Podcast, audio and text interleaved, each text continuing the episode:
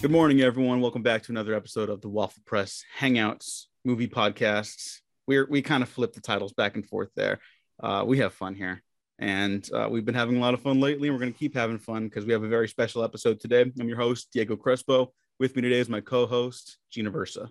Hey, good to uh, see you. I just saw you last night, but seeing you again. Yes, the last night and the night before, uh, we had a, a fun weekend with our, our buddy Kale uh, at the Youth Critic. Go check him out. Good pal, good friend, good movie thoughts, even when we disagree.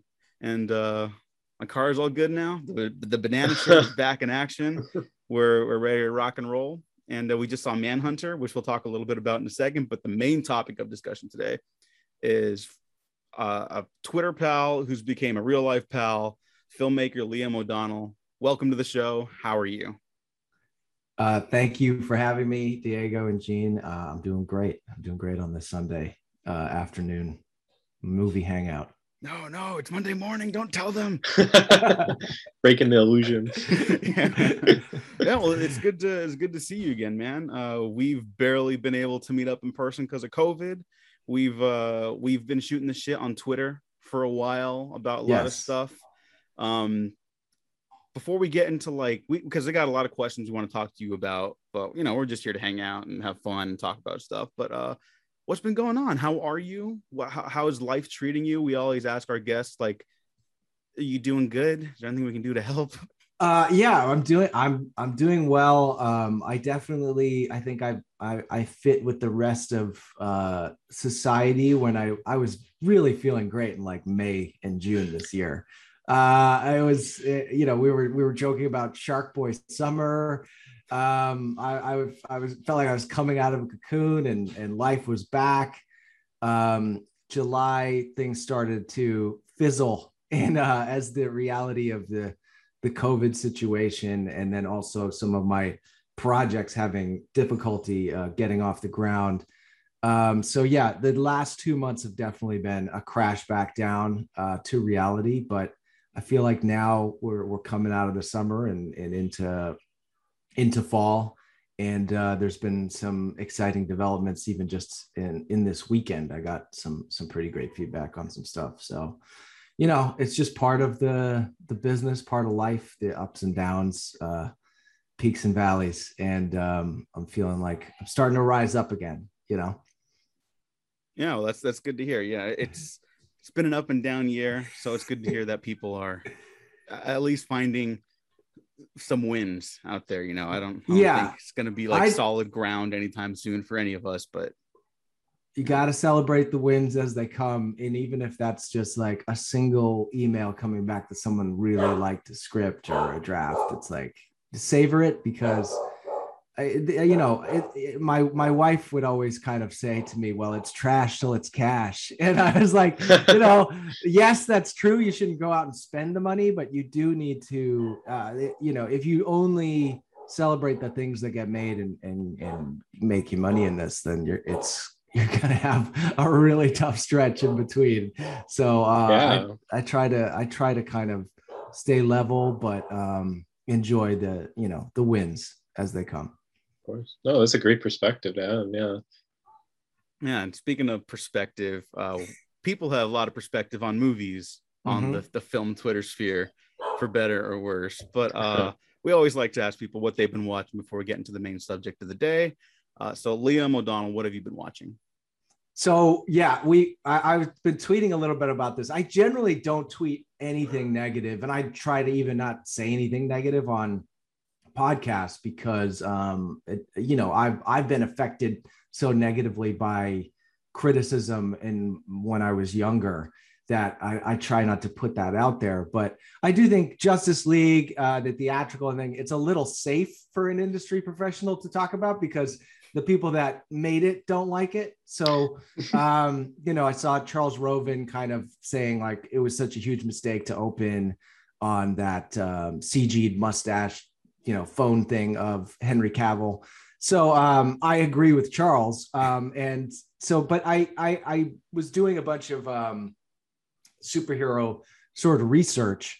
Um, you know, like we'll get into it later with the Skylines and Skyline Four. So I was kind of catching up, and I, I never didn't have a chance to watch the Zack Snyder one when everyone else was talking about it. I'm generally like a month to two months behind on the on the zeitgeist, and uh, and so I did Man of Steel again, which uh, I really kind of blew me away as to how well that movie's aged aesthetically. Like it is shot differently than everything else um, in the genre. And I, I still look at like the action in that Smallville battle, and I kind of don't know how they did some of the stuff. And it just it has an impact and an otherworldliness that um, I think is still worth kind of studying. Um, and it's also weird because I remember my wife said this at the time because I I was um, I was raised with the Donner film, so the Jonathan Kent stuff bothered me. Uh, and and maybe from a writer, I think this happens to us a lot when you're when you're kind of come from writing is that you get so hung up on story and distracted on story that you kind of will let that like blind you to craft and filmmaking and like you you kind of have to watch things twice and and separate the parts of your mind that like okay that part of the story didn't 100% work for you but like still break down what they're doing with the camera and break down you know the the craft that's being put into this that to this you know beast. Because now that i'd already kind of you know obviously had some distance to it at the time my wife was like this is kind of like a skyline super superman movie. And and i really watched it this time. I was like it it does have like a lot of the blue lens flares and mm-hmm. the world engine is very reminiscent of the people getting sucked up into the air with the gravity waves. And it's got like a real mean streak to it obviously with like the fields of bones and just being like there's this real genocidal mania running through the the, the you know the, the the lifeblood of that movie that I really enjoyed it this time. So Man of Steel was definitely you know um, worth the revisit, and I also thought I really like like even complaining about that Jonathan Kent thing, but like the the script structure, like Goyer is quite good at always having this propulsive structure, even when he's doing flashbacks in his narrative. It has that Batman Begins kind of like chugga chugga chugga chugga chugga pacing that I really like.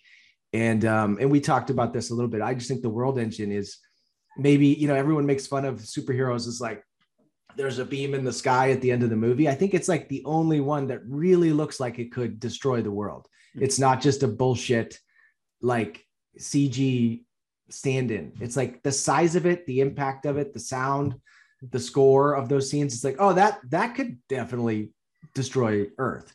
Uh, and so, yeah, I, I that was my Man of Steel ranking. I went on to the Batman versus Superman extended cut, which is definitely improvement because it has more Superman. Um, and I think that having that balance really helped a lot. I did miss the Man of Steel kind of aesthetic. Like I felt like they could have kept a little bit more of that, but it, it is a real kind of hard turn back into uh, more of Snyder's traditional style. And then um, Snyder's Justice League was like the first time, like halfway, like the first half, I was kind of like, this 4 3 is really odd. And um, it was interesting though, because his compositions hold up. Whereas, like, you know, every time I've done something spherical and you're cropping into the 4 3, there's like, always just bullshit right beneath the, the lens, you know, like, oh, slide it up here because you know, there's there's fucking um, you know, grip tape all over the set, like right at the bottom, or you know, there's all it's like right out of frame, everything's falling apart. I mean, that's like even with with the skyline movies and the the digital legs on the the aliens it was like it's constantly like if i just blow in 1 to 2% here it'll save me a vfx shot so i'm always kind of doing that so the fact that you know his 4-3 you know obviously there was a ton of visual effects to to on them, but it still is very impressive that they hold up to that kind of um, striking nature. And and but it wasn't really until afterwards I watched Justice League, with you know the theatrical cut of Justice League that I realized why he did it. Because now, anytime you're putting something like online or it's ever put anywhere, you'll instantly be able to tell what's his and what was the theatrical. Like hmm. he's kind of like for perpetuity made them two completely different movies that you can't just mistake for one another. And I thought that that was quite brilliant, especially, you know, to have this thing kind of taken away from you and, um, and reshot as much as it was. Um, I thought that that, I don't know, maybe, maybe I'm reading too much into it, but I thought that that was kind of probably the long game because the long game is these movies live like in our zeitgeist like digitally like they become these gifts and and uh and they're they're on tumblr and they, that that's where they go after they play. And because this one was going right to streaming you might be like why is it in an imax format right to stream streaming? It's like because that's where it lives forever. And uh and now he's kind of distinctly made them separate. And um, yeah, so I guess that was a very long answer to your question, but um, to the, to the the the one things I was saying was like there's actually stuff in the reshoots that I enjoy some of them, and I get why they were pitched and done because if the mandate of the studio is, hey man, make this two hours, you're gonna have to figure some things out. But um, it does it does seem like like someone should have had like a little less ego to be like you know what, man? Like, let's just leave that Aquaman village scene as it is. Like, you know, like that his face doesn't match shot to shot. Like, let's Yeah. just keep it as it. It doesn't, it doesn't change the quality of the movie at all for what the little like jokes and reactions that they added in. And I think that that's where some of that lack of care is in that movie on the reshoots, where it's like, I get shooting them and trying it and even doing the CG on the mustache and being like, look, man, it's just not there. Let's lose that, you know, do you bleed line. He, he, his accent slipped. Eh, you know, the, the, the, the, the face is all fucked up. Like, let's just go back to what they had and live to fight another day. And so there's all these little places where even if you did it, it it's like, it's a great like lesson for filmmakers. Just look at it and be like, cause I've done a ton of little pickup reshoots where I've actually didn't have the actors and um, and had to be, get really creative on how to get around it. You know, like um, there's one shot in Beyond Skyline where Frank is it's like a POV shot where he turns and looks at an alien coming into the room, and so I could I didn't have Frank back for this, so I, I just put on the the black tank top and I held a friend's baby. And we did it in alien vision and fucked my face up because it was all the, the alien POV. So you just have to get creative. And if it didn't work, I would have said no, it doesn't work. But like it's just fast enough and and blurry enough that it that you can get away with it. Um, so yeah, there's just that that was a, I think it's a great um, thing for any anyone interested in filmmaking to watch those two back to back. And I actually think it's better to watch the longer one first. That's okay. See that that's interesting. I mean, th- we could do a whole podcast about like whether or not like which version you should watch 1st or at all, etc. And um, yeah. Yeah, it's that that it's just a super interesting experiment. You went Well, yeah, because was but when you're editing, you're starting with the assembly, right? So you're Mhm. starting with the longer one. So watch the longer one, then watch the shorter one, and then think about what they did with it, and then in your head kind of assemble what your ideal version would be. And that's that's like that's pretty much a lot of what your job is in post. Um, you know, when you're when you're a filmmaker. So I I just think it's like it's a really unique opportunity that that happened as like a teachable thing to kind of uh, an exercise to go through. no, that's cool. Uh, we I did not watch anything nearly as interesting, but I did watch the greatest film ever made last night, uh, Manhunter, the New Beverly. Uh, first time seeing it on the big screen. I cried. It's perfect. it, it's the greatest film. Like it just, I, I could talk about it forever, but it just is. That's all I gotta say. Uh, Gene, what, what, did you, what did you watch? And then we'll hop into a Sure. full-on uh, Liam O'Donnell discussion. Yeah. Um, I'll just be quick because um, I thought it was really brilliant. The new Candyman from uh, Nia DaCosta, and it was um, I, I loved it. I saw it at the uh, Chinese before I went to go see uh, Manhunter, and yeah, I just, I just fell in love. I was like captivated by it. Um, um, I, I just I was um, didn't didn't want it to end, and just all the twists and turns, um, how they add onto the first movie because really the first movie is all you need to see before going into this one, more or less.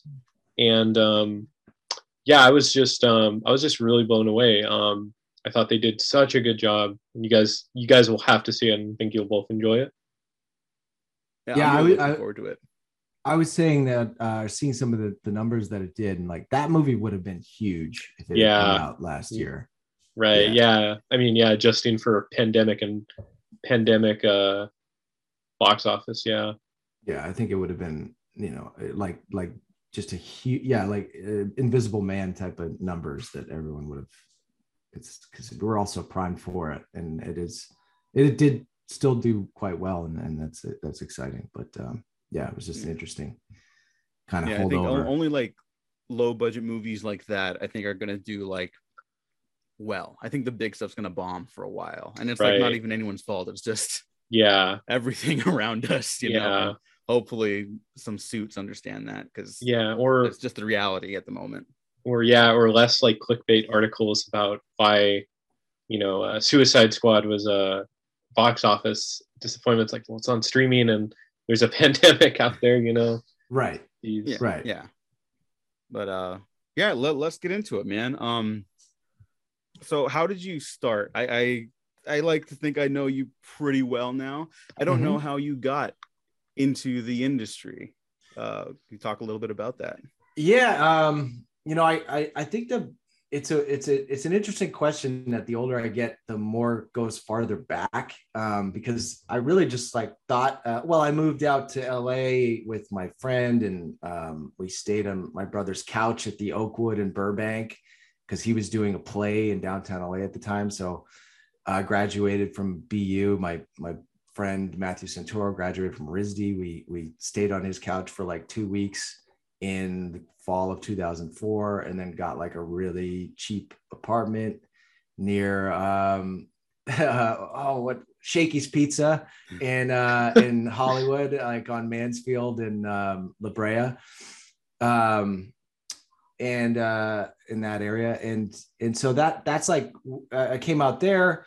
Uh, it helped to move out with a um, my my friend who is from RISD who's like a really talented graphic artist, uh, motion graphics. He was in the the visual effects um, field while also you know being a, a burgeoning writer and director himself. Um, but that helped open doors for a guy like me who's like it was like I wanted to be a writer, but I didn't even really have anything really written. I'd like written half a screenplay before I moved to LA. Uh, and and so he he opened doors for me, and we kind of like would work on projects together, and we ended up working for like a, a, a we call it like a pothead production company that would pay us in weed and like burritos, and uh, those guys ended up they knew um, Greg and Colin Strause and I started hanging out with them socially and pitching them ideas. And then um, they needed a writer on a uh, eBay China commercial in a pinch. And I had pitched him a movie idea, and he was like, "Yeah, that was good writing on that. So why don't you uh, write this treatment?" And so then I just kind of showed up to their uh, place, which is Hydraulx Visual Effects. I just showed up there every day, and uh, and kind of was like, I, I I guess I knew a good thing when I saw it. I was like, these guys are making stuff and I would just show up and then they were like, what are we paying you? And I was like, uh, nothing. And so they started me like on a really small salary, but it was more than I'd ever been paid before. And I would just kind of uh, constantly develop stuff for them. And that ended up becoming kind of its own little wing of the company. And we did, um, you know, like, uh, so we were, we were writing our own script and then AVPR came up eh, across their desk. And so I just kind of worked with them on that for like months uh, on the pitch. It was one of those things where we kind of got the script early because they they're a visual effects company and they were getting the VFX bid, and then their agent got them the meeting, and uh, they kept pushing the meeting. So we just kept kind of working on this thing over and over again. And so they came in uh, with a really you know kind of stacked treatment and visual um, presentation that my roommate Matthew had worked on. So it was like the four of us were were really kind of in a bunker on that for a few months. But I was going to say back to the beginning when I say now that you think back, you're like, well, so my uncle um, wrote a book about my grandfather's case in the 80s. In this movie, it ended up getting optioned, and my grandfather was a was a Boston cop who then became uh, an attorney and sued the Boston Police Department on a wrongful death case. And so my um, uncle, who didn't really have anything else going on, wrote a book about it that then got optioned and made into a TV movie starring Richard Crenna as my uncle. Uh, Dylan Baker actually plays my dad in a supporting role. Um, and so that was like in my life, but I wasn't really all that close with my uncle back then. It was like 1986. I was four.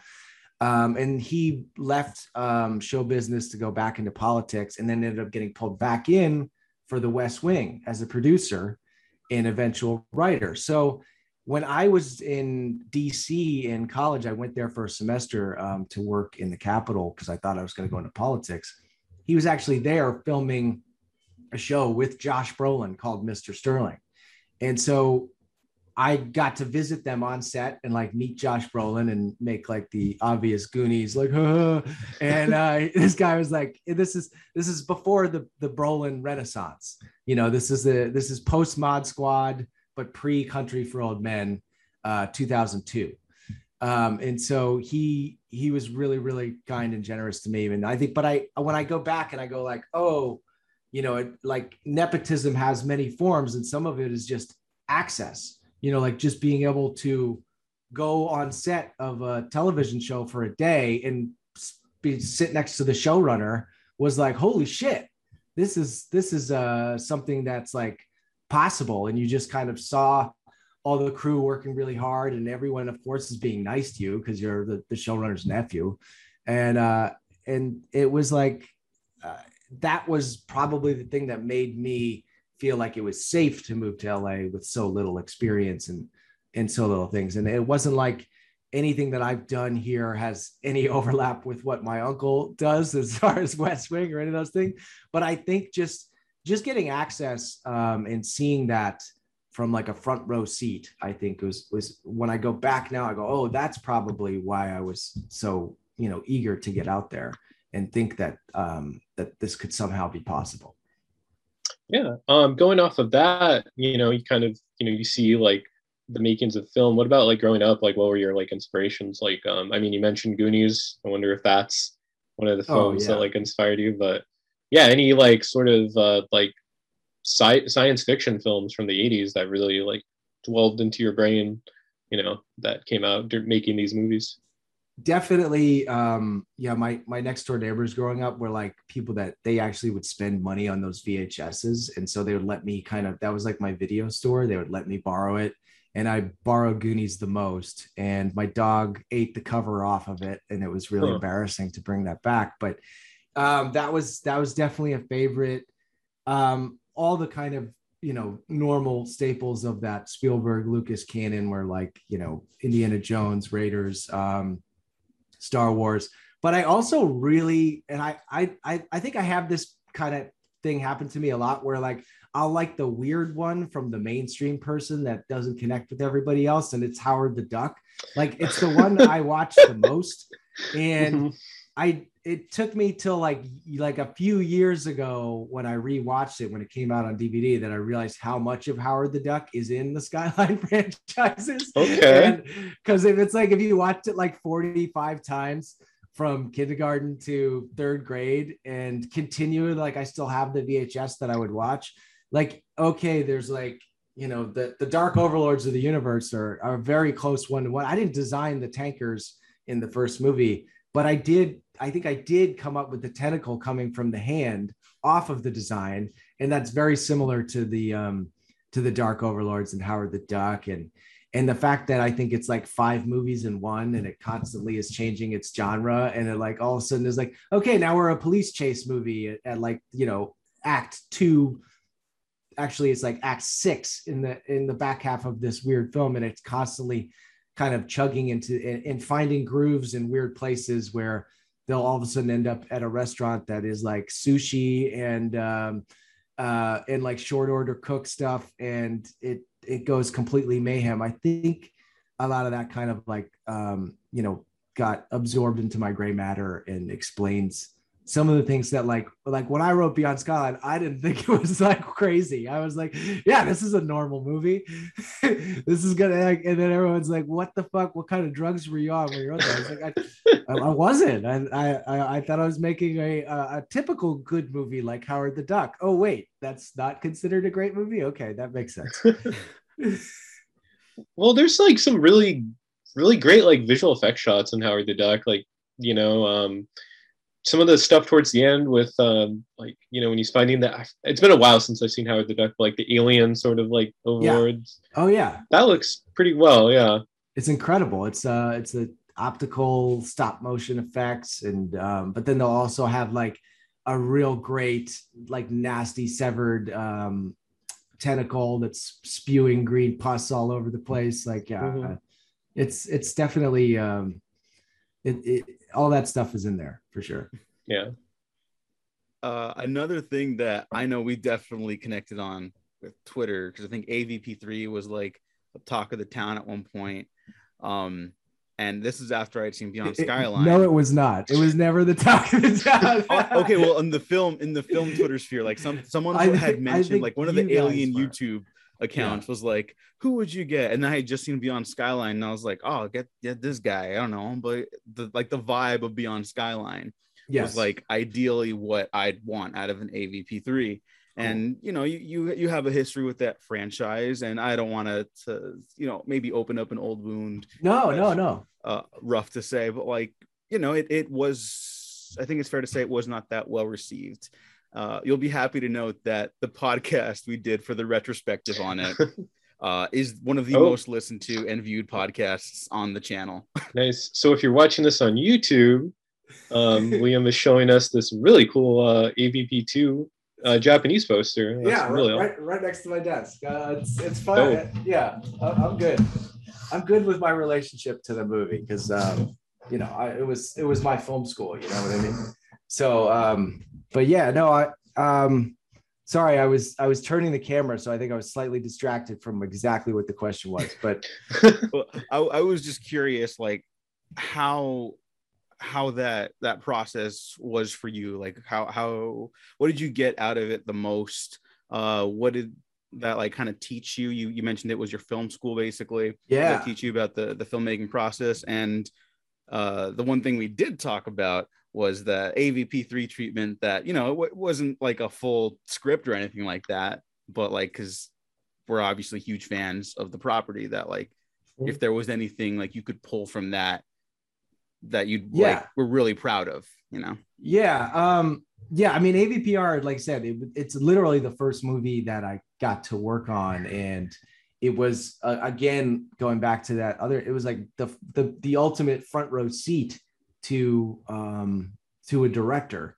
because I was their kind of in-house um, creative consultant, I guess would be the word. Whereas I would be sitting with them and taking down their notes on the script and then writing up these very detailed script notes that then be going to the writer and to the studio and then going through that process of getting that feedback from the studio and kind of having to make these really convincing arguments for things um, but it was a it was a really weird process because that was um and and and I and I see a lot of people this could go into an overarching we could go on a real lost tangent there's a lot of people talking right now about like how great things were pre MCU.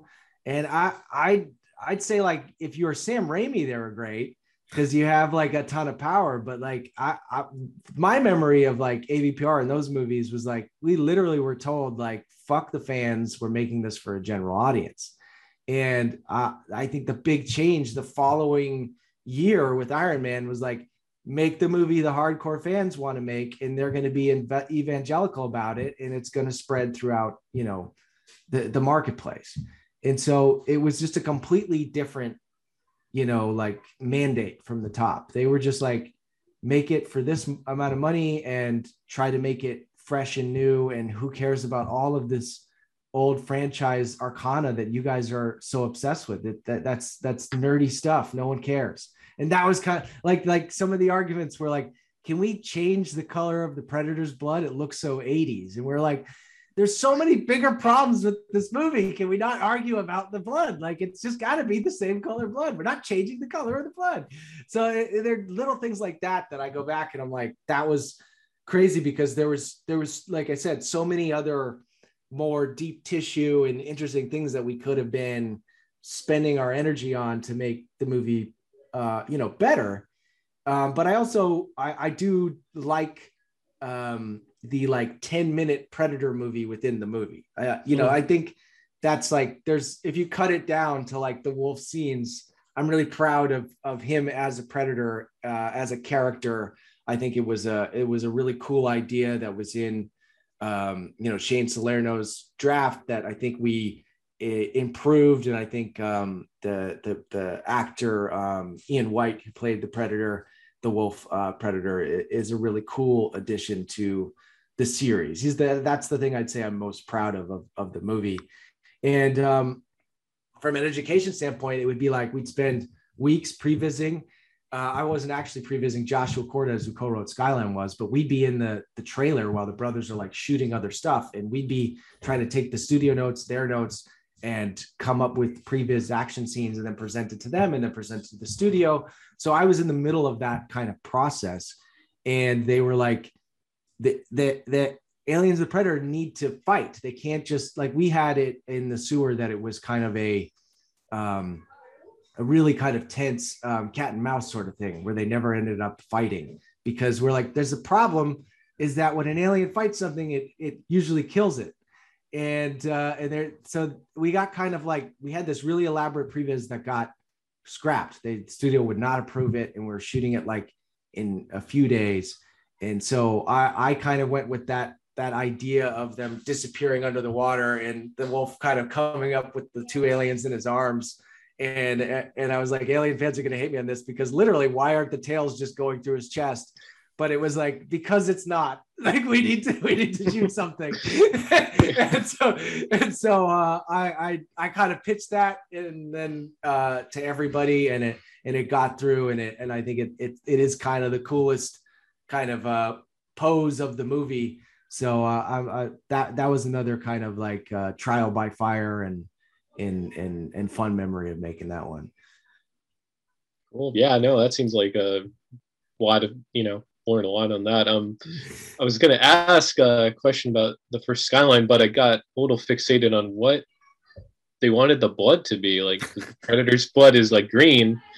You know, I, don't know. Just it, was just like it was just one of those like like just like maybe like someone just throwing a grenade on the script on a thing that was just like uh-huh it didn't have a better suggestion, but it oh, okay. that's so 80s. And it was kind of like, yeah, what, well, you know, I, I just don't think that that attitude would exist nowadays. Nowadays, it's like everyone in the project would be like kind of going in and, and, and thinking about the old movies and how to craft something that built from them. And, and, and you know, like I, we, we were the ones that came up with the ending that kind of like, tried to tie it to the Alien franchise a little bit more mm-hmm. because the original script they just like it just ended on the nuke blast and that was it.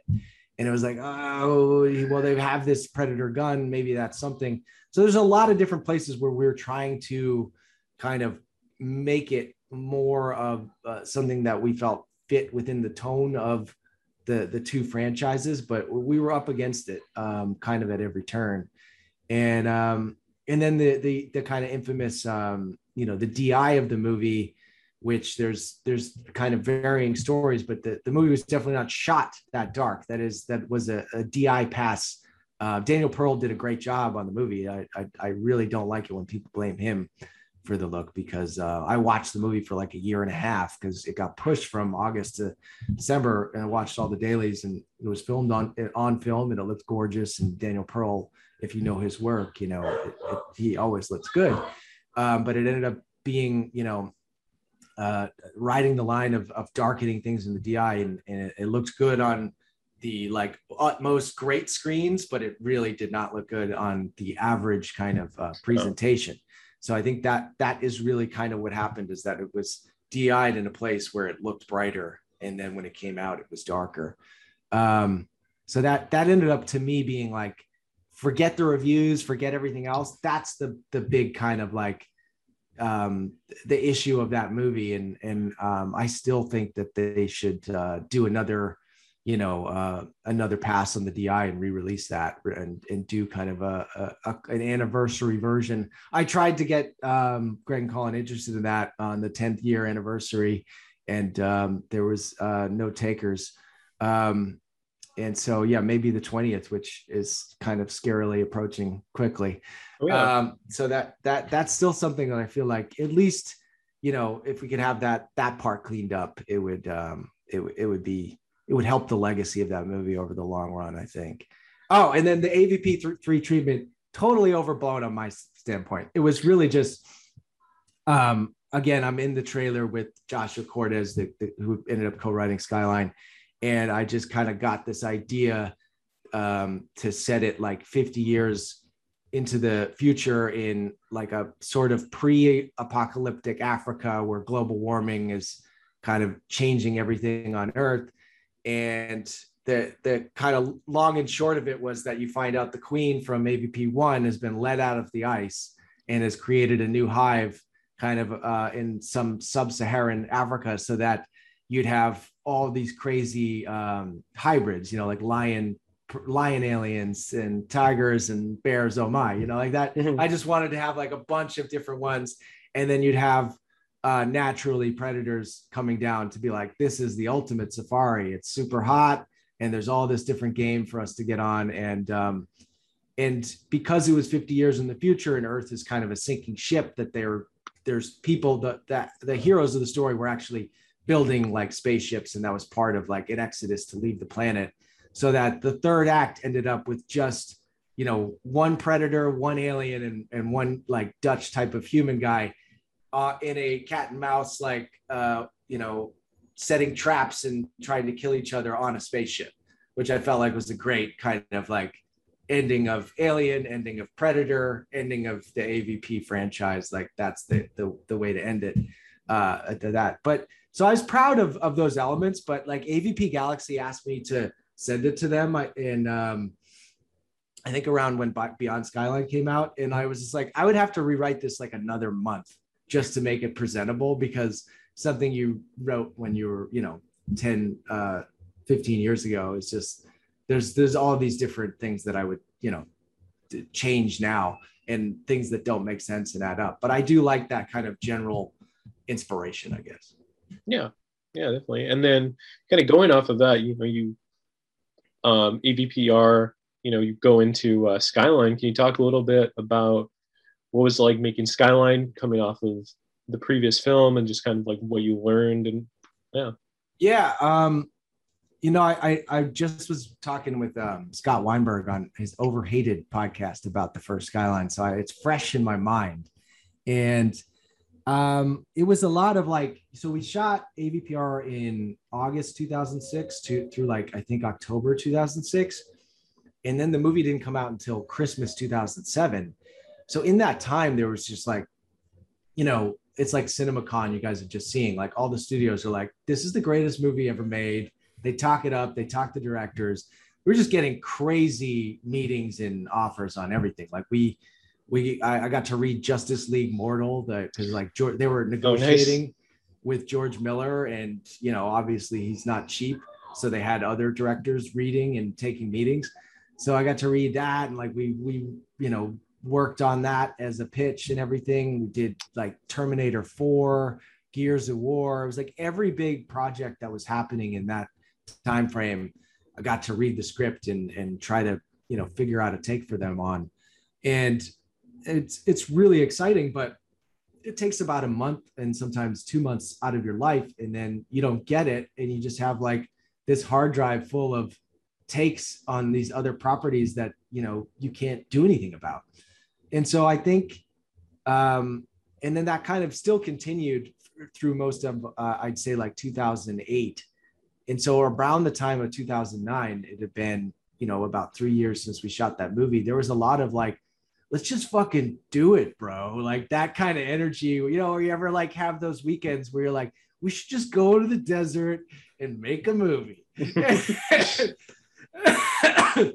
And so i think that that was uh, a lot of the spirit of um, of the first skyline. And the fact that i think they had just bought the red cameras um, the fall before for uh, we did a 50 cent music video called get up which we did like a post-apocalyptic thing.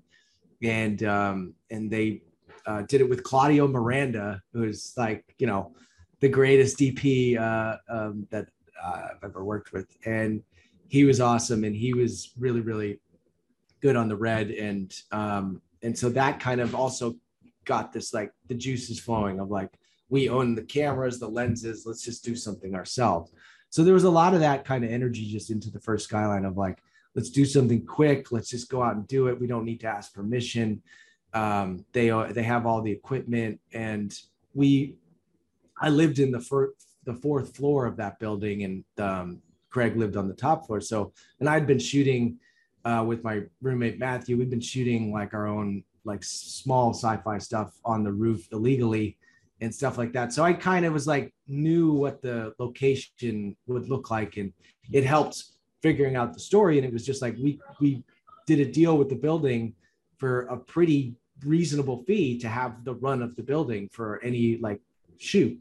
So that was really like it helped you just knowing that your what your limits were. Like it, once we if we had tried to do something where you know they went to the marina or the park like in Beyond Skyline, it would have just like blown the the budget and we couldn't really have figured it out. But because it was all going to be in this one building, it did help in very quick order of just constantly kind of coming up with different obstacles to cut them off and keep them trapped there.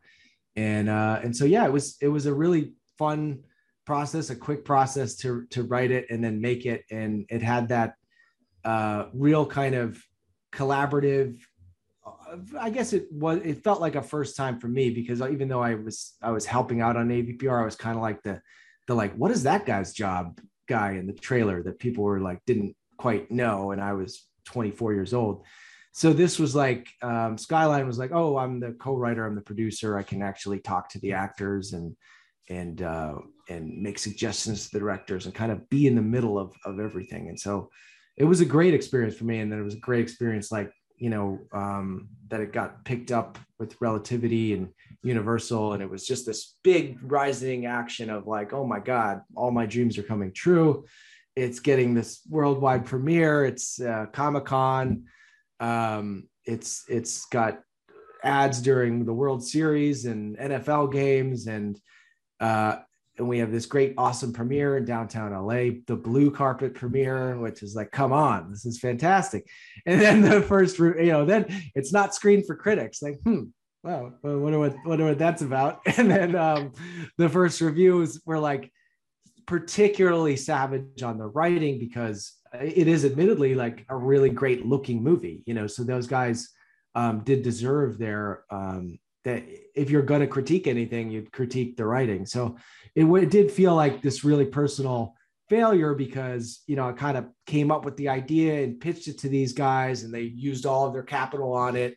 And uh, and then it comes back and it's like, yeah, you guys were good, but this guy, he really sucked, you know. And so Josh and I felt the the brunt of that um, sting, I think, uh, when it when it came out to such a nasty reception. Uh, well, I don't know if we've talked about this before, but that was the first movie I ever went to a midnight showing for, like opening no. weekend. Yeah, yeah. Like I had been to some some early screenings and stuff like that, but that was the first one. I was like, it was a couple of mutual friends of Gene and ours were like, let's go to a movie. What's what's playing? I was uh, the Skyline. That yeah, yeah, that looks pretty cool. You know, and then we all go see it. You know, and uh, I will say, it is a very good looking movie. I didn't know it was shot yeah. on the red cameras. That's that's those were like very early, right?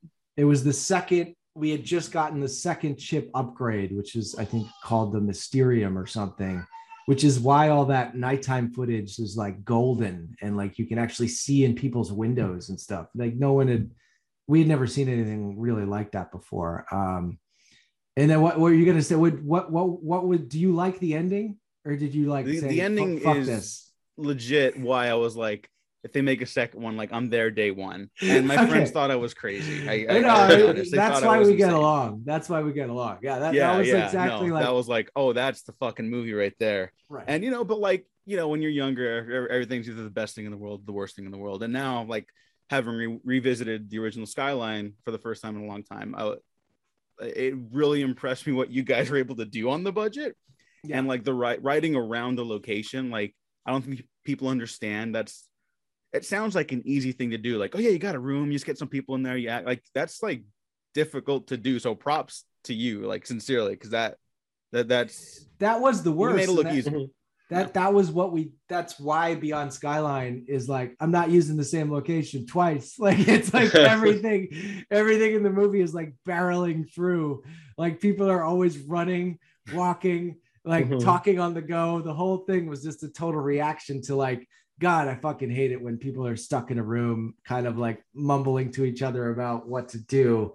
And I just wanted it to be like a decisive, propulsive um, movie. But yeah, that was that was quite um, tricky with uh, with the first one, and and and I do think um, I do think it works better because I noticed like I always like to see how these movies work over time, and I think people that saw that one younger definitely like it more. One because um, it's you know it, it, some of the things just work but it's also a weird movie where it doesn't have like a normal structure. And the ending is like wait that's it? There's not that like that big turn uh, of events which was really what we wanted to do. Like i felt like the the actual additional ending was something we found along the way but the kind of inspiration for the end was like we just wanted to get them sucked up onto the ship at the end and like the aliens won and that was it.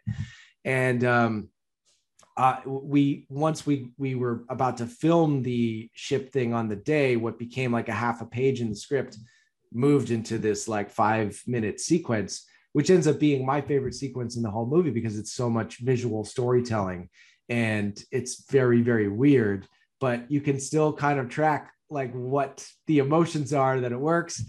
And I was the one who was like, I still wanted more and um, really you know, asked them to bring Scotty in to shoot these like motion storyboards because I really wanted to, I was like, let's just do the fight.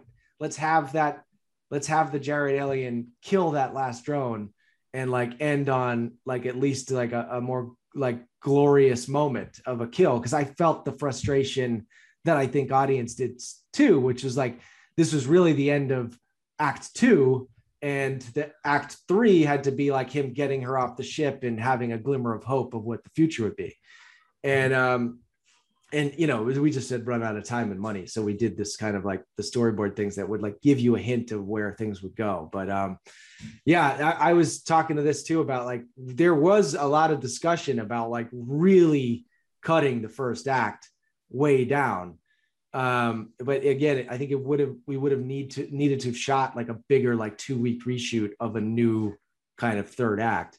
But it was just such an abbreviated timeline. Like we we wrote this thing in November 2009. We film it in February through like March, and it's in theaters by November. It was insane, you know, and and that was even one of those things where the studio came to us that summer and we're like, you know, we didn't think we are coming out to the next year. And they're like, well, what about the 2012 slot? And you're like, whoa, okay. Like, you know, and they had more money for visual effects because everything had to go into overtime at that point. But it is one of those things that I feel like if it had had a slightly longer post, there probably would have been a bigger, uh, like you you would have tested it and done a bigger reshoot and expanded more of that ending.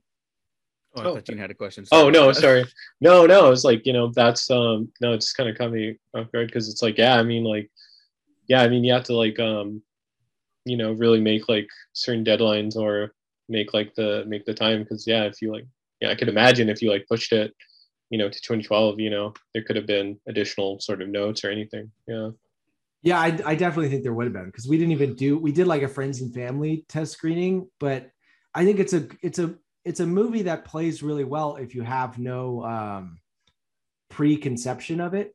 Mm-hmm. You know, if, if, if it was like, um, I'm not saying it would have drastically changed the ratings or whatever, but I do think it's like if it was a midnight movie at like a like a TIFF or something like that, and you had not seen the trailer with all of these big money shots, Mm-hmm. and you've kind of come in thinking you're watching something small, contained indie movie, and then all of a sudden, whoa, there's like aerial battles that was really how it played on the page, you know, and people really liked the script for that. It, it opened a lot of doors for Joshua and I. So it was like, it once you, you do have to think about how things are going to be marketed. And that was another big lesson of that movie is that like, um, you know, they started asking us to record ADR lines of like, uh, you know, with the actors being like, we have to fight back. And I was like, that was never the idea of this movie, but they, they did those lines for the trailer. They're not in the movie, but they just put him into the trailer.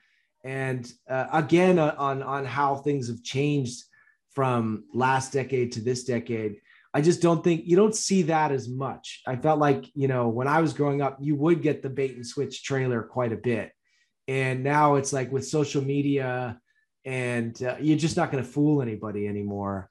um, and they they really tried to do the kind of like the 90s like yeah let's just let's just kind of paint this in in one way and it's going to be another. You know the other kind of famous one was the first avp like you know having that big awesome flashback shot but it's just the flashback.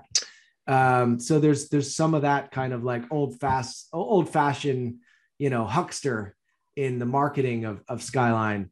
But I, I, will have to say the, the caveat is if they didn't market it that aggressively and that big, I never would have got to make these sequels. So I still have to to give them props. Yeah. Uh, before we get into the sequels, I have to say uh, one of my favorite of the bait and switches is that infamous Alien Three teaser where it's like, oh, in space no one can hear you scream, but on Earth everyone can hear you scream. And it's like was not... was was that a bait and switch? Because I don't think it was. I think they thought that that was the movie they were going to make. Hmm.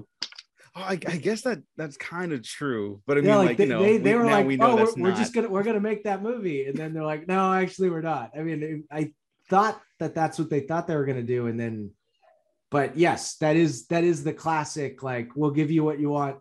It's again, and I think that that's the constant thing that people struggle with now is that like that there was more of a like fuck the audience doesn't know what it wants. We know what it wants was kind of a prevailing thing. And now um, you know with with analytics and algorithms and everything you know the people behind the scenes are really trying to give the audience what they want. And some people can feel that like in that catering to and it and it rubs people the wrong way. But there's not to say one's better than the other. It's just definitely the changes that i've noticed over the course of my career yeah. I, yeah i mean marketing's like its own thing right? Yeah, yeah. It, but it, it, and it would come in late. And and and so like like that's the thing. Like all of a sudden at the 11th hour we're recording lines to put into the trailer and it's kind of like it, you have to think about that as the filmmaker yourself. Like how do you want this thing advertised? I mean i actually wrote like i think it was like a two page memo to the head of relativity to to to uh, to campaign for the tagline "Don't look up." I was like, they they wanted to do this like um, this long tagline that was like, in 2007 we put uh, radio waves into space. In 2009 they answered, and it was like th- they put that into the teaser of this movie, which uh, you can see the teaser has this kind of like totally disconnected, more of a Emmerich tone that's not the movie at all. And they wanted that the tagline. I was like, we never have anything about these radio waves ever discussed in the movie. It's not the movie. I was like, we just want a simple thing that says like it's coming from the sky, it's coming over above. Don't look up because if you look up, you you you get into light, and it's it's a little bit of a throwback to, you know, um, don't look at the light sort of vibe. And and I I I have to find it. I'll see if I still have it because it was like literally like the only time I, I think I used my political science background in filmmaking to do like a very persuasive argument. and at the end, they just said, fine, whatever. And it was, don't look up was the tagline. No, that's, that's pretty cool. Uh, but moving moving into the sequel, so like, how does that lead to Beyond Skyline, which is a radically different film? Um, it's that's another one I think that would fit the bill for like a midnight movie. Like, I mean, it's just just kind of like a kick ass like real ride. But you know, there's there's a little more going on in terms of like the character relationships and stuff like that. But uh, yeah, what was it? What was it like making that movie? Because that's your first time in the director's chair too, right? Yeah, yeah. So um, that that's a little bit of that same like energy where you're like just have to get back on set and do something and so that movie you know there was a lot of talk about a sequel during the post of skyline um, because it's such a good business model. Everyone was very excited about it. And um, Joshua and I kind of cracked this story that is still fairly much similar to what Beyond Skyline was, except they went instead of crashing into Laos, they crashed in New York. And it ended with a very massive like kaiju battle. Um, that you know, this would be like a $40 million version of what the story ended up being and uh, and so people liked it, and it, it there was, but then of course once the reception of Skyline comes out, it all kind of uh, at least deflated for a while, and I would get like you'd move on to other projects, you're moving on to other things, and then you'd always have these meetings especially at Hydraulx where different people would come in and, and they'd ask, what about, you know, Skyline 2? And it'd be like, oh yeah, yeah, yeah. And we kind of went into a couple different directions for two years. And it was like around 2012, I want to say 2013, that um, Skyline played on. It, it, ended its Netflix deal, which was one of the early instant uh, Netflix deals, and then it um, went on to like Spike TV or, or Sci-Fi or something like that. And I watched it again, and I was like, ah, I really love these creatures. I'd really love to like return to this world. And at that point, Greg and Colin were kind of moving on to other things, and so I, I kind of said to them like, I'll just write the script, you know, off of this treatment, but if I can direct it, and and I kind of horse traded with them on another project that they had at Warner Brothers that they needed to bring a bigger writer on to get uh, more traction. So I was like, I'll step aside on that and I'll just go write that. And they're like, yeah, yeah, go, go. So I, you know, again, one of those things that didn't really maybe think it was going to happen. And, um, and so I ended up, you know, writing that script. And I, the big change was obviously not doing New York or there was even the early draft, it was Shanghai because the movie did so well in uh, Asia and uh, and Russia, and so there was a, a little thing of trying to incorporate, you know, Asia in, in the second half. But when it was like visually what Shanghai was going to look like compared to LA in the first one, even though they're such different cities, I still felt like it was like city to city. It wasn't really that big of a, you know, kind of change. And uh, so my wife is from Laos. She was literally born in Laos um, and, and moved to Colorado, uh, Montana, and then Colorado. So that's kind of always um, the stories of, of, of that and, and the secret war in Laos is, is something that, um, you know, talked about quite a bit in my house. And so it was kind of like, okay, well, we could still do something that goes to Asia, but goes to a place that like they don't normally go into movies and talks about something that I felt like had this weird relationship where you'd have um, kind of like th- this is a, a, a, people who have uh, undergone an aerial invasion before. Uh, with all of these bombs being dropped on them, you know, more, I think it was more bombs that ever been dropped uh, in the history of wars up until that point. And, uh, and and that kind of unlocked the whole idea of these bunkers and and gave me my third act.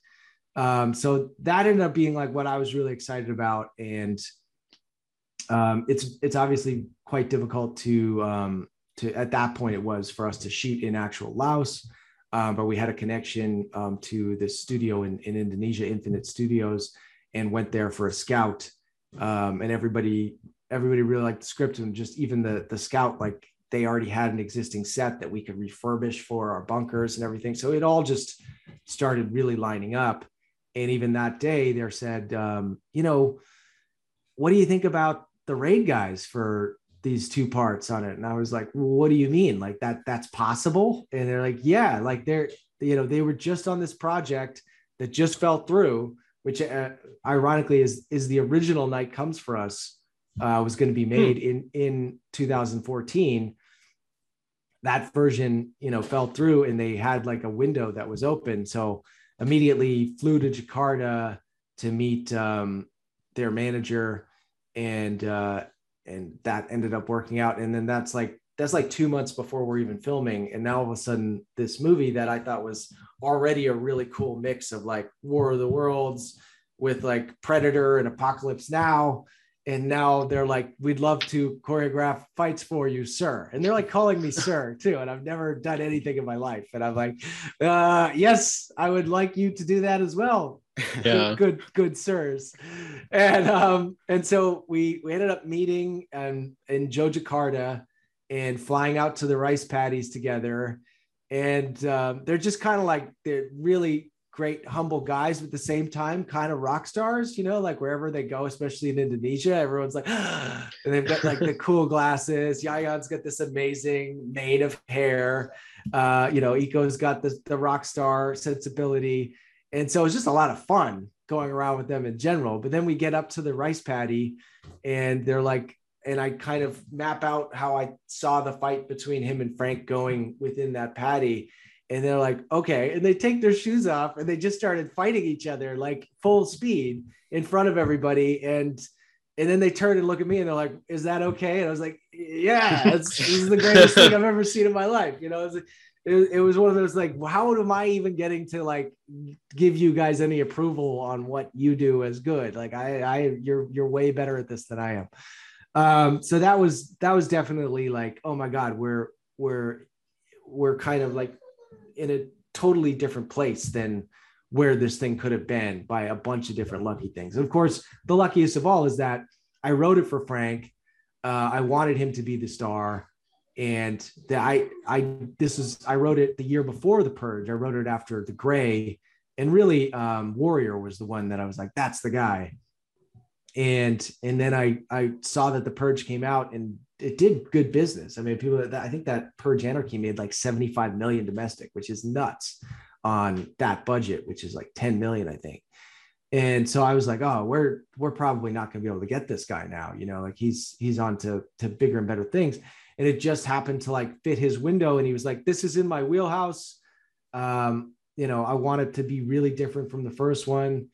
And we worked together on the script. Uh, I think mainly the first act, and then um, then obviously once we got Iko and Yayan on board, he was just like overjoyed. And I was like, I want to add a get to know you fight. He's like, yes, you know, absolutely. so we just kept adding fights. Like even that fight with um very the Iko's introduction fight was not in the script. It was just like, you know, we had it the day before they came. I was like, maybe you, the guy just comes up from behind and you get into a fight there. And they're like, oh, okay, sir. And they, you know, they did that one in a day um so yeah that that ended up being really like a, a crazy dream come true. And uh, it was a marathon production because we did have to pause in the middle for frank to shoot a completely different movie. And he came back with slightly different hair a higher fade but those are things you have to live with. Um uh, and yeah it, it ended up um kind of working in a, in a really great way because like it, it was so different from the sequel that and it had such kind of low expectations. People were not expecting this thing to like uh over deliver i guess in a way that it did and uh indulge in as many various excesses uh of all, all my different kind of um likes and uh and, and fetishes in a way uh, all into this one kind of uh kitchen sink movie. Yeah no i think it um really came across because um you know you were talking about how it switches genres um you know just the fact that there's just a fight with um you know two dudes from the raid. That was um you know when i was watching it for the first time like i was really enjoying that. I mean it's the kind of movie where frank grillo will head stab an alien while a kaiju battle's going on in the background you know? So like yeah. if that's not cinema at this point i don't i don't know what is you gotta listen to his efforts. It's always like ah, ah. I can hear him so like like in my sleep, but it was like ah, ah, ah. it really does a great job with that. But even that like that one where he gets the the claw and stabs it in its head on that first time, like that wasn't even really scripted out that much. It was like we did that, wrote that little extra piece over lunch and tied everything together on that day and there's a couple of different really like happy accidents that if I, I look back, it is probably that experience of like AVPR of like having to completely change things, you know, right before you shoot it and not losing your um, cool over it and kind of writing it out. And I think, um, yeah, that, that was definitely uh, uh me learning the job uh, on Beyond Skyline. And I would definitely have to mention, um, you know, the producer, Matthew Chausse, who came on to Beyond Skyline, who really pushed uh, to make it, you know, uh, to push everything up a level. And he also did Skylines, and, and the DP of Beyond Skyline is Christopher Probst, who uh, is longtime collaborator with Joseph Kahn. Uh, he shot uh, the pilot for Manhunter with David Fincher after this movie. So that means at some point in his life, like David Fincher had to have like seen at least the trailer for Beyond Skyline, which makes me kind of laugh.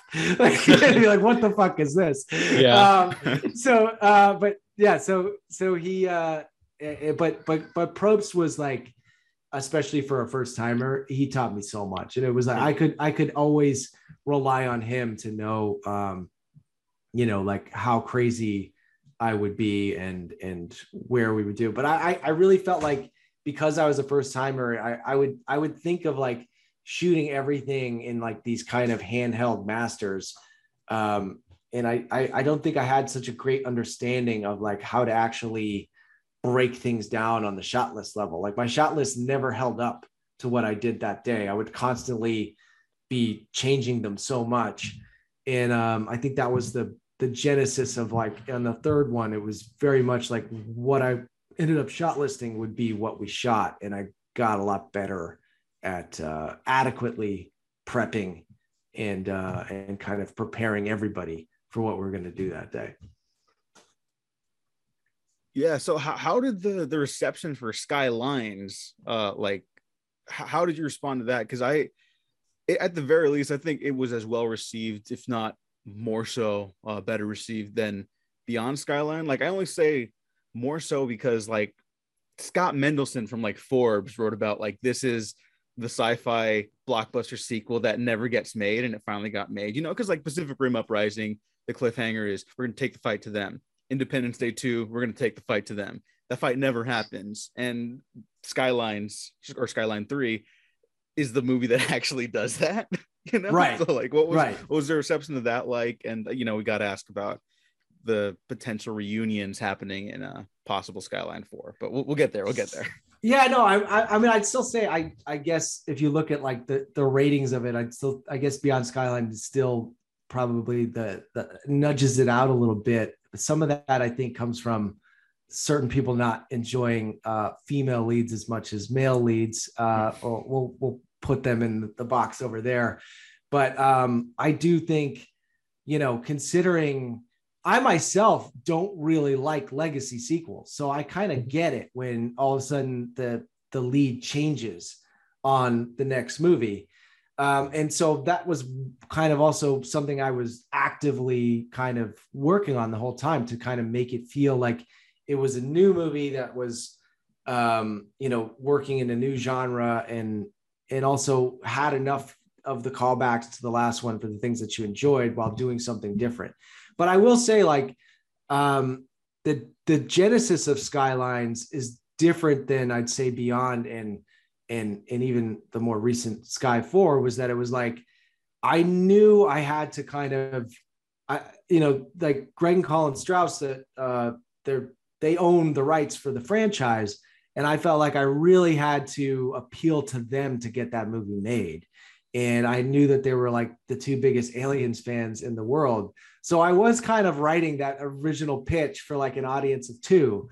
Like if I can convince them that we get to do like a skyline version of aliens then they're going to pay me and this thing will actually have a good chance of getting made. And it did. So there's definitely like some of that uh you know very tactical approach into the conception of that one.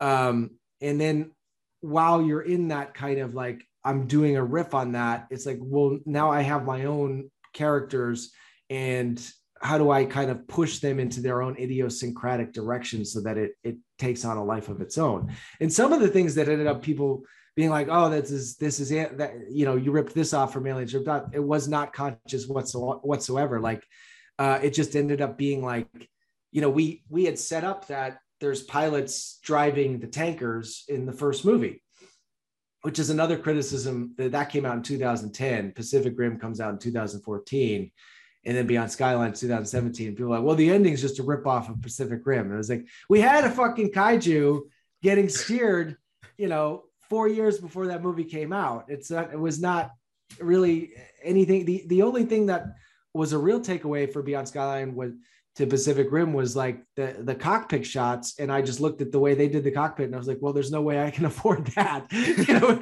Yeah. uh, so we just had them uh, on green with like two green things, and we had uh, a literal movie projector that my old roommate Matthew Santoro put a bunch of motion graphics GAC just blasting onto the the aliens' faces. So it was just kind of like this interactive like weird alien um, motion lights that then could you know help tie in the alien light energy that we did in the cockpits for that one um, so anyway tangent there. But then people on the third one would be like, and then she gets in the tanker and she rides a tanker and it's just like the power lifter in Aliens. And I was like, that had nothing to do with that. It was really just the fact that, you know, uh, I'd, I'd set up that there, that was going to happen in the first movie in my mind. It was like, eventually one of the heroes is going to get one of these.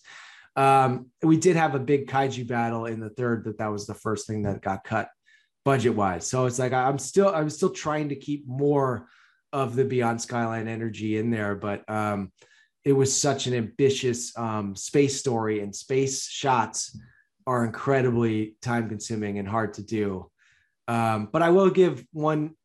Um, it's a really kind of simple tip for any uh, upcoming filmmaker if you're doing anything that with visual effects in it and you have to screen it for people it is worth taking a few days and ripping similar type shots from other movies and just cutting them in and using it to for your edit. I mean, obviously, I, I think the the I'm not sure if he even did it, but the the person I heard that did this was uh, Lucas for the first Star Wars, where they they would take the old World War II dogfight movies and that's how they cut together like a previs of mm-hmm.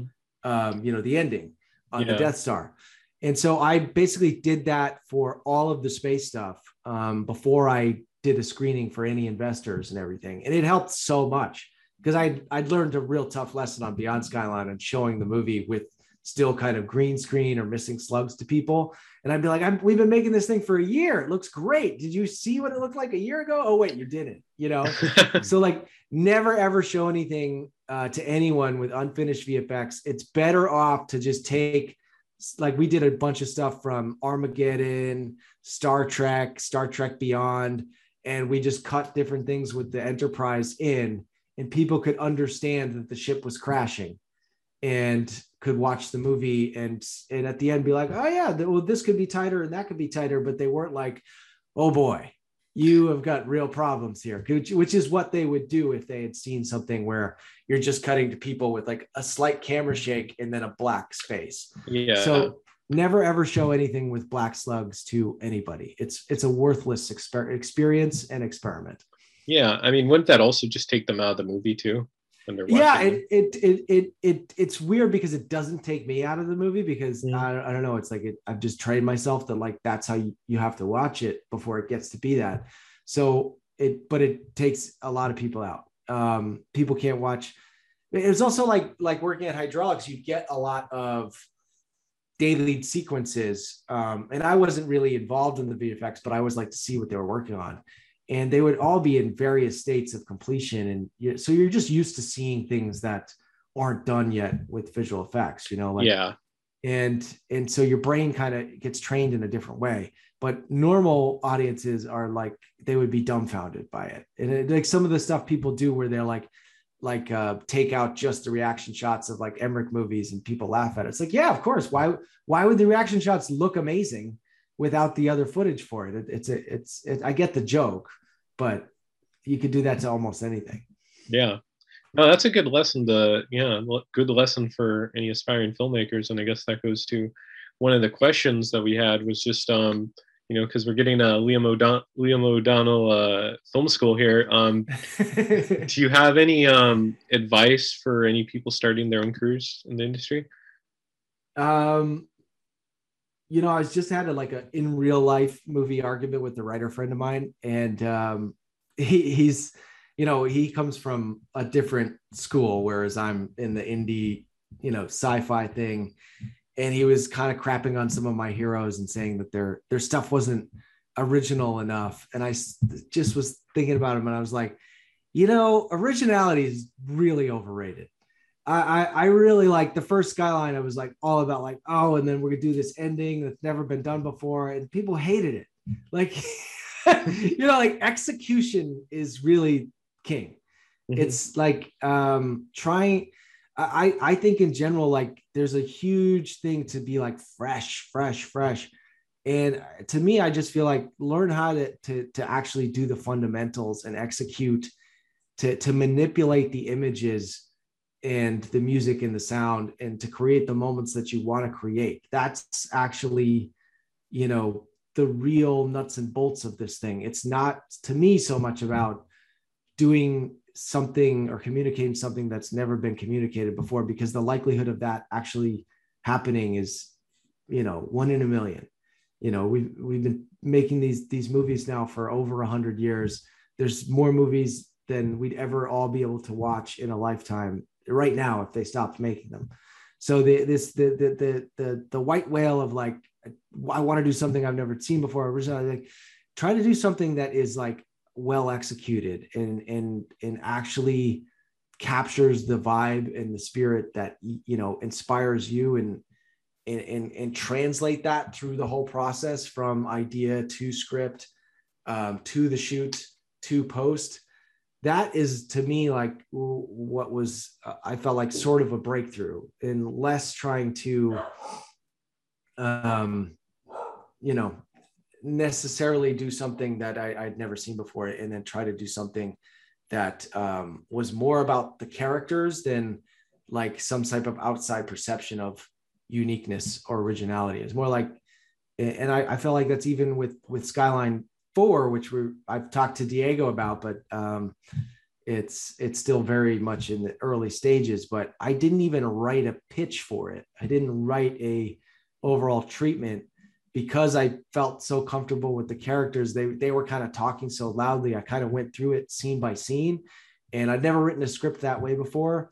Uh, but it, it made sense for this one. It was a longer process, but it again was like it was more about executing like the character story, and I'm not really worried about oh my god if that beat feels like this beat or that beat.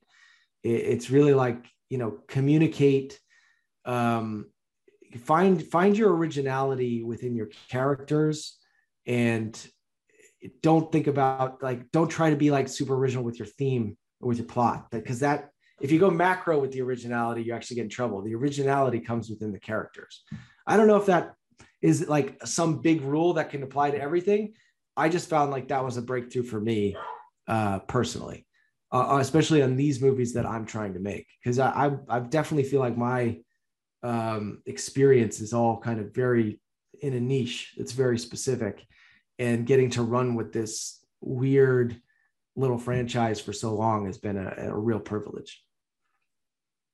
Uh, speaking on that special little franchise, uh, I want to shout out your because you you got the raid guys for Beyond Skyline. That's like a, a high bar, and I promise we, we were keeping you a while, so we'll wrap up soon. But like you got to follow up the raid guys with Daniel Bernhardt, who is like currently killing it with 8711 and doing the John Wick movies, Birds of Prey, uh, all that stuff. What was it like working with him and Lindsey Morgan, who fans of like The Hundred, like me, like are are mega fans of? And uh, yeah, what, what was it like working with those two actors?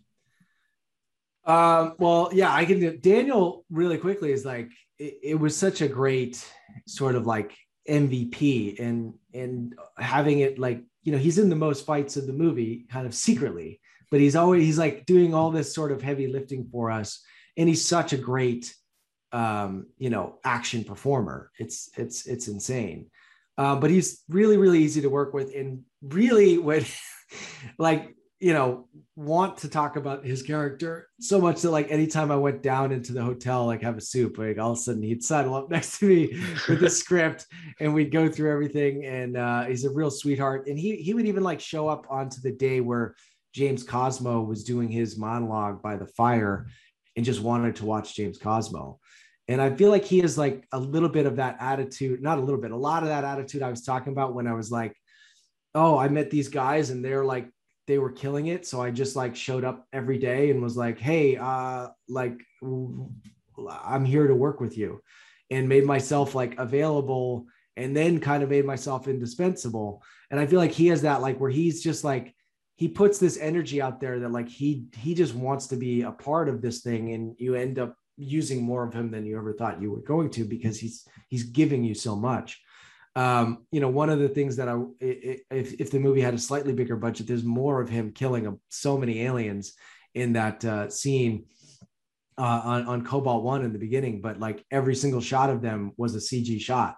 So it ended up becoming like, I, it's not like in a place where they're in the suits where I could just sneak a little bit more in and, and it's easier to, you know, make them finished. It was like, no, they're 3D animated aliens on every single shot. So, um, you know, I, uh, we both wish that there was still a little bit even more of him in the movie. Um, and then Lindsey was uh, one that was like, I mean, it's such a weird, weird thing that that it ended up working out as well as it did because if you even look at how she was cast, it's like, uh, you know, I, I found that this little girl, um, Elena, in Asia in like 2014, and she's, um, I think her father is uh, a New Zealander, and her mother was Australian, so she's an interesting, you know, mixed little girl with these big dark eyes, quite sweet, and uh, had just a great um, chemistry with Bojana on Beyond Skyline and so then, like in when we are in post on Beyond Skyline and we're trying to figure out the wrap ups to the ending because that wasn't originally in the movie, and it was like, well, how do I find someone that kind of matches this girl? She's got a really unique look, and um, I had watched the first season of the 100 and was like you, I was a really big fan of uh, of Raven. And it was just kind of like going through IMDb and seeing Lindsey's face again and be like, oh my God, it looks like her. That's her and uh, reaching out to her. And she had actually knew our DP, Christopher Probst, because they did detention together. And she came in for a day. We did that end scene. And uh, I was like, oh my, it really felt like we hit the tone of, of what I wanted the movie to kind of be and what I definitely wanted the next movie to be when she was like joking with Trent in the hallway. I was like, oh yeah, this is really, I felt very comfortable there. So that was it was after that shoot day that really inspired writing skylines and being like oh i i, I think i know this whole Trent and rose rapport could support an entire movie um, which is again an insane thing to think about um, so yeah that that ended up uh, inspiring this whole thing and then going off and writing this script for her and then coming back and be like you know like we're friends but we only worked a day together. So like I don't know, like I don't really know this person, and uh, and so then when she shows up, you know, we we we had uh we had one um, lunch in Hollywood where after she read the script and she was really excited about it, and we talked about her character a lot, and then you know uh, when she came to to Lithuania and working with her, you know, in prep for that month, and then really being like connecting and uh, having a real blast. And I think even by the very end, it was just like it, everybody was so in sync on that movie, and it, it, wasn't the marathon type production of of Beyond Skyline that had to go for six months and then have this long post where we're waiting, you know, for VFX shots forever. It was like everything was was a real condensed, like within a year, and I think that that helps morale in a in a, in a lot of ways, especially for me.